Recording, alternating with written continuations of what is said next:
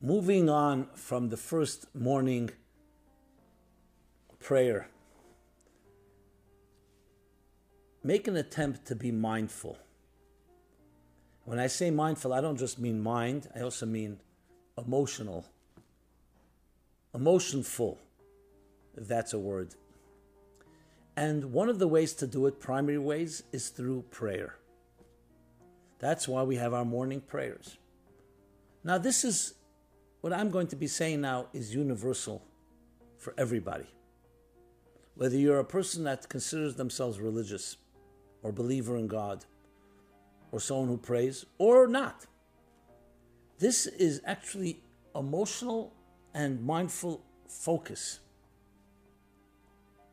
which may not take a lot of time, or you can spend more time, everybody according to their way. Tailor it to your specific preferences but the value is immeasurable for everyone. So, continuing taking the cue of that first initial meditation, thank you for returning my soul to me. This is now focusing on yourself and your soul. Expressing gratitude for the gift of life, of health, of intelligence, of having the ability to make choices. This includes as well a recognition that we are all connected, all human beings.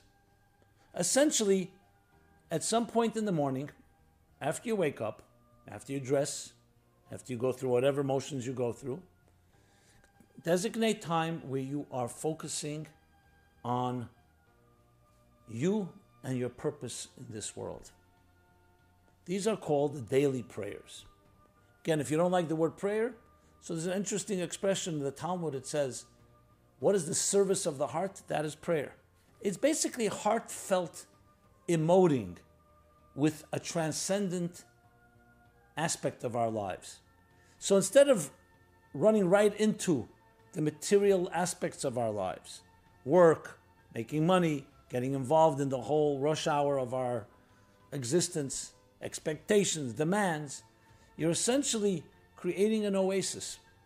You're not going to stay there. You will do whatever you have to do that day. But what you're doing is creating a new way of being. Most of us are just have become victims, if not products, of our routines.